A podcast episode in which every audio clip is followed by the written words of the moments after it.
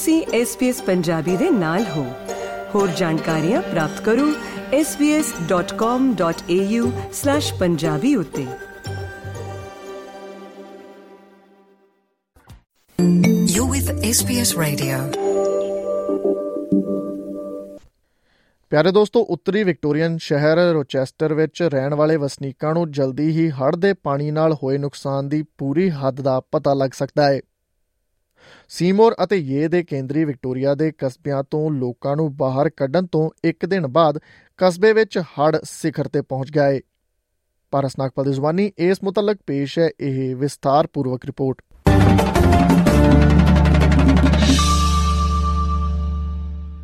ਕੁਝ ਵਿਕਟੋਰੀਆ ਵਾਸੀਆਂ ਦਾ ਕਹਿਣਾ ਹੈ ਕਿ ਉਹਨਾਂ ਨੇ ਕਦੇ ਵੀ ਇਸ ਤਰ੍ਹਾਂ ਦਾ ਮੌਸਮ ਨਹੀਂ ਦੇਖਿਆ ਸੀ We had about 60 mil in about an hour, an hour and a half that just come down. I've never seen rain like it. Rochester ਕਸਬੇ ਵਿੱਚ ਹੜ੍ਹ ਦਾ ਪਾਣੀ ਸਿਖਰ ਤੇ ਪਹੁੰਚ ਗਿਆ ਹੈ ਜਿੱਥੇ ਵਸਨੀਕਾਂ ਨੂੰ ਵੱਧ ਤੋਂ ਵੱਧ ਆਸਰਾ ਦੇਣ ਅਤੇ ਇਹੀ ਯਕੀਨੀ ਬਣਾਉਣ ਲਈ ਕਿਹਾ ਗਿਆ ਸੀ ਕਿ ਉਹਨਾਂ ਕੋਲ ਕਾਫੀ ਭੋਜਨ, ਪੀਣ ਵਾਲਾ ਪਾਣੀ ਅਤੇ ਦਵਾਈਆਂ ਹੋਣ। ਵਿਕਟੋਰੀਆ ਦੀ ਸਟੇਟ ਐਮਰਜੈਂਸੀ ਸੇਵਾ ਦੇ ਮੁੱਖ ਅਧਿਕਾਰੀ ਟਿਮ ਵਾਈਬੁਸ਼ ਨੇ ਦੱਸਿਆ We're looking at a flood peak of around 114.8 metres. The fortunate part about that is it's about a metre less than what we saw in the 2022 floods. So we're not expecting to see the, the whole town being flooded uh, in this event. Um, but there is the potential for up to 35 properties to see water above floor as we reach that peak this morning through Rochester. ਕਸਬੇ ਵਿੱਚ ਹੋਰ 200 ਸੰਪਤੀਆਂ ਦੇ ਪਾਣੀ ਵਿੱਚ ਘਿਰੇ ਹੋਣ ਦਾ ਖਤਰਾ ਹੈ ਜਦੋਂ ਕਿ ਸੀਮੋਰ ਵਿੱਚ ਲਗਭਗ 50 ਘਰਾਂ ਦੇ ਹੜ੍ਹ ਦੇ ਪਾਣੀ ਵਿੱਚ ਡੁੱਬਣ ਦਾ ਖਤਰਾ ਹੈ ਵਸਨੀਕਾਂ ਨੂੰ ਚੇਤਾਵਨੀ ਦਿੱਤੀ ਗਈ ਹੈ ਕਿ ਉਹ ਬਿਜਲੀ, ਪਾਣੀ, ਸੀਵਰੇਜ ਅਤੇ ਟੈਲੀਫੋਨ ਸੇਵਾਵਾਂ ਤੋਂ ਬਿਨਾਂ ਰਹਿ ਸਕਦੇ ਨੇ ਅਤੇ ਸੱਪ, ਮੱਕੜੀ ਅਤੇ ਚੂਹੇ ਉਹਨਾਂ ਦੇ ਘਰ ਵਿੱਚ ਪਨਾਹ ਲੱਭਣ ਦੀ ਕੋਸ਼ਿਸ਼ ਕਰ ਸਕਦੇ ਨੇ। ਵਿਕਟੋਰੀਆ ਵਿੱਚ ਉਹਨਾਂ ਖੇਤਰਾਂ ਵਿੱਚ ਨਿਕਾਸ ਕੇਂਦਰ ਸਥਾਪਿਤ ਕੀਤੇ ਗਏ ਹਨ, ਜਿਨ੍ਹਾਂ ਵਿੱਚ ਸੀਮੋਰ, ਯੇ, ਬੈਂਡੀਗੋ, ਇਚੂਕਾ ਅਤੇ ਰੋਚੈਸਟਰ ਸ਼ਾਮਲ ਹੈ। ਰੋਚੈਸਟਰ ਦਾ ਭਾਈਚਾਰਾ ਅਕਤੂਬਰ 2022 ਵਿੱਚ ਹੜ੍ਹਾਂ ਨਾਲ ਤਬਾਹ ਹੋ ਗਿਆ ਸੀ, ਜਿਸ ਨਾਲ ਅਜਿਹੇ ਖੇਤਰ ਵਿੱਚ ਹੋਰ ਨੁਕਸਾਨ ਹੋਣ ਦੀ ਚਿੰਤਾ ਪੈਦਾ ਹੋ ਗਈ ਹੈ, ਜੋ ਕਿ ਅਜੇ ਵੀ ਠੀਕ ਹੋ ਰਿਹਾ ਹੈ ਵਿਕਟੋਰੀਆ ਦੀ ਪ੍ਰੀਮੀਅਰ ਜਸਿੰਟਾ ਐਲਨ ਦਾ ਕਹਿਣਾ ਹੈ ਕਿ ਉੱਥੋਂ ਦੇ ਨਿਵਾਸੀਆਂ ਨੂੰ ਲੋੜੀਂਦਾ ਸਮਰਥਨ ਜ਼ਰੂਰ ਮਿਲੇਗਾ।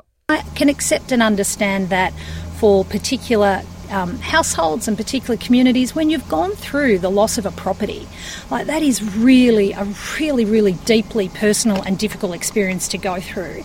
And that is why we are working incredibly hard through Emergency Recovery Victoria to uh, support both individuals with particular targeted support and then broader community supports. ਭਾਰੀ ਬਾਰਿਸ਼ ਬਹੁਤ ਸਾਰੇ ਲੋਕਾਂ ਲਈ ਹੈਰਾਨੀ ਵਾਲੀ ਗੱਲ ਸੀ, ਕਿਉਂਕਿ ਗਰਮੀਆਂ ਦੀ ਅਗਵਾਈ ਵਿੱਚ ਅਲਨੀਨੋ ਦੀਆਂ ਸਥਿਤੀਆਂ ਬਾਰੇ ਚੇਤਾਵਨੀ ਦਿੱਤੀ ਗਈ ਸੀ, ਜੋ ਕਿ ਸੋਕੇ ਅਤੇ ਝਾੜੀਆਂ ਦੀ ਅੱਗ ਦੀ ਸੰਭਾਵਨਾ ਦੀ ਭਵਿੱਖਬਾਣੀ ਕਰਦੀਆਂ ਸਨ। ਮੌਸਮ ਵਿਗਿਆਨ ਬਿਊਰੋ ਤੋਂ ਕ੍ਰਿਸਟੀ ਜੌਨਸਨ ਦਾ ਕਹਿਣਾ ਹੈ ਕਿ ਅਲਨੀਨੋ ਨੇ ਵਿਕਟੋਰੀਆ ਨੂੰ ਪ੍ਰਭਾਵਿਤ ਕੀਤਾ ਸੀ, ਪਰ ਹੁਣ ਇੱਕ ਹੋਰ ਮੌਸਮ ਪ੍ਰਣਾਲੀ ਕੰਮ ਕਰ ਰਹੀ ਹੈ। El Nino actually in Victoria has its strongest impact um, in spring, and we did actually see our driest September on record. So it did uh, have give us a dry, um, certainly part of spring. But as we move into summer, the impact of El Nino declines, and we find other climate drivers have more of an impact. So at the moment, the weather that we're seeing is mostly being driven by what's called the southern annular mode and that is actually giving us easterly winds across Victoria. ਉਹ ਕਹਿੰਦੀ ਹੈ ਕਿ ਬਾਕੀ ਗਰਮੀਆਂ ਦੌਰਾਨ ਮੌਸਮ ਇੰਨਾ ਗੰਭੀਰ ਹੋਣ ਦੀ ਸੰਭਾਵਨਾ ਨਹੀਂ ਹੈ I, I would be surprised if we if we had anything as bad as what we saw um, over the over the last 48 hours. I mean that that was very unusual. A lot of places having higher than their one in hundred year rates. So um, we would not be expecting to see that multiple times in a single summer. It would be very unusual.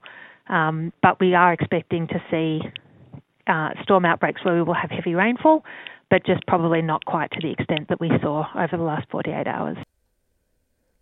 ਪ੍ਰਧਾਨ ਮੰਤਰੀ Anthony Albanese ਨੇ Queensland ਵਿੱਚ ਹਾਲ ਹੀ ਵਿੱਚ ਅਤਿਅੰਤ ਮੌਸਮੀ ਸਥਿਤੀਆਂ ਤੋਂ ਪ੍ਰਭਾਵਿਤ ਲੋਕਾਂ ਲਈ 50 ਮਿਲੀਅਨ ਡਾਲਰ ਦੇ ਸਹਾਇਤਾ ਪੈਕੇਜ ਦਾ ਐਲਾਨ ਕੀਤਾ ਹੈ ਅਤੇ ਕਿਹਾ ਹੈ ਕਿ ਉਹ ਸਥਿਤੀ ਨੂੰ ਬਿਹਤਰ ਤਰੀਕੇ ਨਾਲ ਸਮਝਣ ਲਈ ਵਿਕਟੋਰੀਆ ਦੀ ਯਾਤਰਾ ਕਰਨਗੇ ਉਹਨਾਂ ਦਾ ਕਹਿਣਾ ਹੈ ਕਿ ਮੌਸਮ ਦੀਆਂ ਘਟਨਾਵਾਂ ਦੀ ਤੀਬਰਤਾ ਜਲਵਾਯੂ ਤਬਦੀਲੀ ਦਾ ਨਤੀਜਾ ਹੈ All of this is a reminder that the science told us uh, that climate change would mean there would be more extreme weather events and they would be more intense. And unfortunately, we are seeing that play out uh, with the number of events that we're having to deal with uh, right around Australia. ਇਹ ਜਾਣਕਾਰੀ SBS news ਤੋਂ Adriana Weinstock ਦੀ ਮਦਦ ਦੇ ਨਾਲ ਪੰਜਾਬੀ ਭਾਸ਼ਾ ਵਿੱਚ ਪਾਰਸ ਨਾਗਪਾਲ ਦੁਆਰਾ ਤੁਹਾਡੇ ਅੱਗੇ ਪੇਸ਼ ਕੀਤੀ ਗਈ ਹੈ You're with SBS Radio.